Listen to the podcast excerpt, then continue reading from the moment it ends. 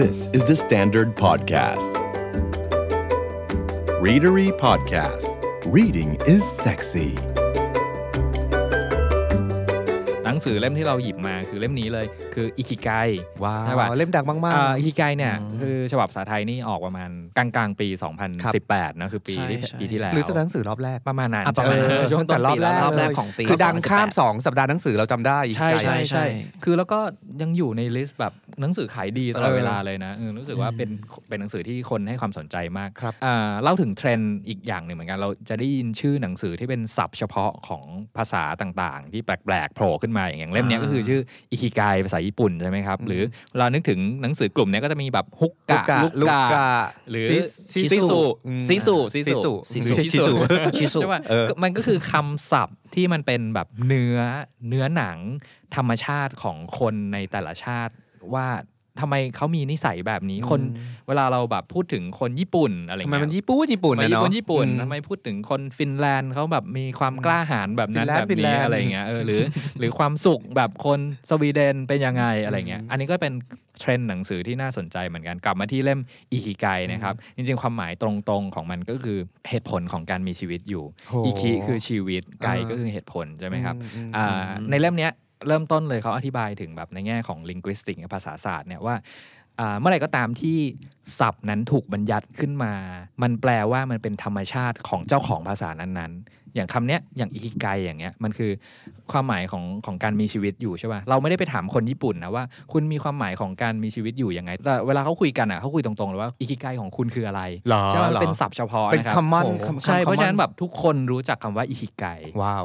คือพูดง่ายๆก็ได้อิคิไกเนี่ยเหตุผลของการมีชีวิตอยู่นะแต่ว่าถ้าเอาเป็นแปลงเป็นภาษาที่ซิมเปิลกว่านั้นก็คือแบบตอนเช้ามาเรามีเหตุผลอะไรในการตื่นขึ้นมาในแต่ละวันบ้างซึ่งมันเป็นคำถามแบบซิมเปิลมากๆเลยเนาะก็คือแบบอันนี้คือพอพูดถึงชีวิตคนทำงานน่ะเราก็มักจะแบบโอ้เช้าอีกแล้วหรือวันจันทร์อีกแล้วอะไรอย่างเงี้ยคือทุกคนมีเสียงนี้อยู่ในหัวตลอดเวลาตอนแบบหกโมงเช้าเจ็ดโมงเช้าตอนที่นาฬิกาปลุกดังอะไรเงี้ยหนังสือเล่มนี้อิคิไกเนี่ยจะบอกว่า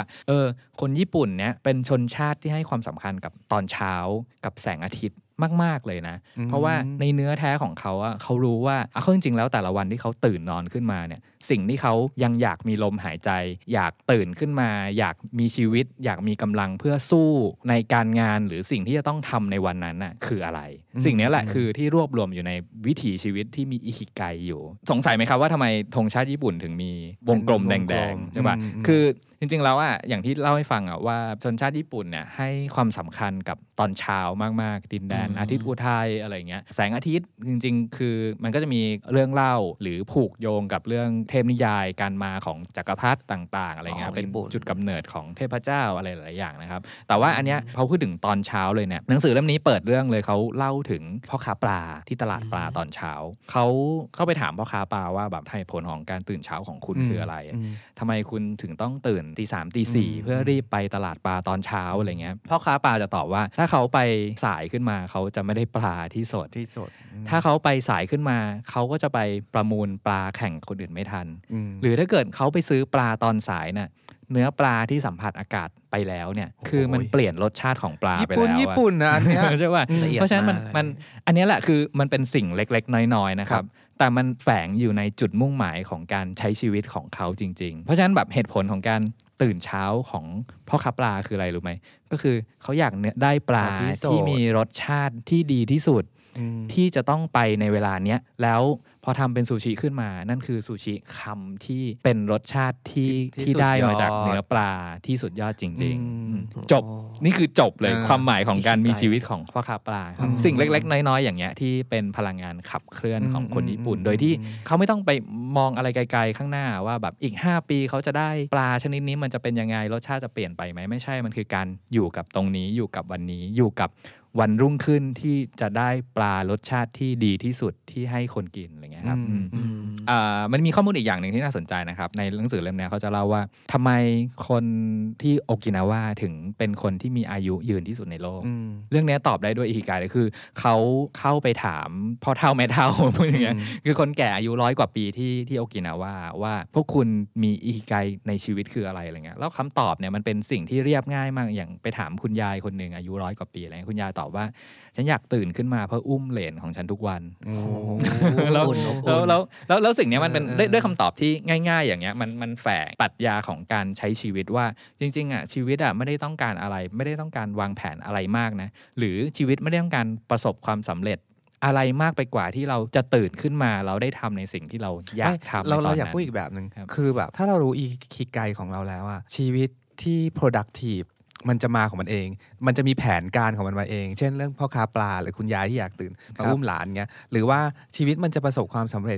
จมันจะตามมาเองเมื่อเรารู้ว่าความหมายของการมีชีวิตอยู่ของเราคืออะไรเช่นเราอยากมีปลาที่ดีที่สุดใช่ปะสุดท้ายแผนการมันจะมาในหัวเองว่าเราต้องตื่นตีสามฉันต้องแปรงฟันเร็วๆฉันต้องอาบน้ำเร็วๆเพื่อจะขับรถไปตลาดปลาเพื่อจะไปประมูลปลาอย่างนั้นอย่างนี้เดี๋ยวแผนมันจะมานี่คือคำตอบเรื่อง productive ที่วันนี้เราคุยกันไงว่าเราไม่ต้องแพลนก่อนแต่เรารู้อิคิไกของเราก่อนนี่แหละจะทำให้ชีวิตเรา productive หรือคือเรื่องนี้มันไม่ได้หลุดไปจากหน้าที่การงานที่เราทำกันในทุกวันนี้นะครับคืออย่างที่บอกแล้วว่าเราอาจจะเป็นแบบส่วนเล็กๆในการขับเคลื่อนองค์กรของเราใช่ไหมครับหน้าที่เราอาจจะแบบสมมติว่าผมเป็นพนักงานจบใหม่อะไรเงี้ยผมอาจจะมีหน้าที่แค่ถ่ายเอกสารอยู่ก็ได้อะไรเงี้ยแต่ว่าจริงๆแล้วว่าถ้าเรามองว่างานถ่ายเอกสารถ้าทำให้มันแบบเนียบที่สุดมันจะทำยังไงอะไรเงี้ยคือมองสิ่งนี้เป็นอิคิไกในชีวิตของเราก็ได้นะครับตอนเช้าตื่นขึ้นมาเนี่ยเราอาจจะตื่นขึ้นมาแล้วฝันถึงว่านึกถึงแบบเครื่องถ่ายเอกสารปุ่มเขียวๆไฟเขียวๆเรื่อเรืองที่แบบดึงดูดเราไปแล้วเฮ้ยวันนี้เสียงนั้นจะทักทายเราด้วยยังไงแล้วกระดาษที่เราได้รับมาจะถ่ายเอกสารนั้นจะทำให้มันสีออกมาดูดีที่สุดยังไงความดำขาวของมันแบบเป๊ะที่สุดอ่านชัดที่สุดได้ยังไงล่ะคือจุดเล็กๆแค่นี้ครับคือจริงๆดูไม่ได้เป็นเรื่องแบบหนักหนาหรือเรื่องอะไรเลยนะแต่ว่ามันเป็นเหมือนแบบเชื้อเพลิงเล็กๆที่จะทำให้เราแบบมีพลังในการตื่นขึ้นมาเพื่อทำสิ่งที่เรามันสะท้อนไงว่ามันใช่สิ่งที่เราอยากทำหรือเป้าหมายของเราถ้าเราทำพวกนั้นคืออย่างนี้เล่านอกเรื่องหน่อยคืออาทิตย์ที่แล้วเจอลูกน้องเก่าแล้วลูกน้องเก่ามันเอาเรื่องนี้มันล้อเราคือว่าถ้าทำงานกับพี่โจ้เนี่ยการเย็บแม็กหรือการซีล็อกกระดาษเนี่ยต้องเข้ามุมเป๊ะขอบเป๊ะแล้วมันบอกว่าไอ้สิ่งเนี้ยคือแบบว่าเหมือนแบบแหมพูดว่าเปลี่ยนชีวิตก็แรงไปแต่ก็เป็นปรัชญาในการทำงานของมัน ต่อไปเลยว่าคือมันสะท้อนความเรียบร้อยคือความใส่ใจไปอยู่ในงานนี้แล้วถ้าเราไม่ใส่ใจมันก็เท่าแบบนี่อาจจะไม่ใช่อิคิไกของเราหรือเปล่านี่ไม่ใช่แบบว่าชีวิตที่เราต้องการหรือเปล่าก็เปลี่ยนสิก็ไปทำในสิ่งที่ต้องการสิอะไรเงี้ยอันนี้แหละครับที่บอกว่าวิถีของอิคิไกคือแบบนี้คือมันคือสิ่งเล็กๆเล็กๆจริงๆอ่ะคืออย่างเรื่องเย็บแม็กยังไงให้ตรงอะไรเงี้ยคือถ้าเหมือนแบบพูดอย่างนี้มันเหมือนแบบไม่ค่อยเกี่ยวข้องกับ productivity เลยเนาะแต่จริงๆมันพอพูดถึงเรื่องนี้มันเป็นจุดเริ่มต้นของ productivity เลยคือความตั้งใจใส่ใจและมองสิ่งที่เรากำลังทำอยู่เนี้ยว่ามันเป็นความมุ่งหมายของเราในวันนั้นจริงๆนะว่าอยากทำสิ่งนี้ให้ประสบความสำเร็จแล้วก็อยากทำสิ่งนี้ให้คนที่รับกระดาษที่เย็บแม็กด้วยความเป๊ะของเราไปเนี้ยเขาน่าจะแฮปปี้กับสิ่งนี้ด้วยอะไรเงี้ยครับอิคิไกเนี่ยมันเหมือนเป็นตัวกระตุ้นเล็กๆแต่ว่าอันนี้มันมี impact ใหญ่ถ้ามองเป็นระยะเวลาเป็นวีคเป็นเดือนเป็นปีขึ้นมาอะไรเงี้ยคือมันเหมือนแบบเราไม่มีทางจะหมดพลังได้เลยถ้าเรายังมีอิคิไกของเราแต่ละวันเชื่อว่าฟังมาถึงจุดนี้ทุกคนก็ต้องแบบแอบคิดนะว่าอิคิไกฉันคืออะไรวะอะไรเงี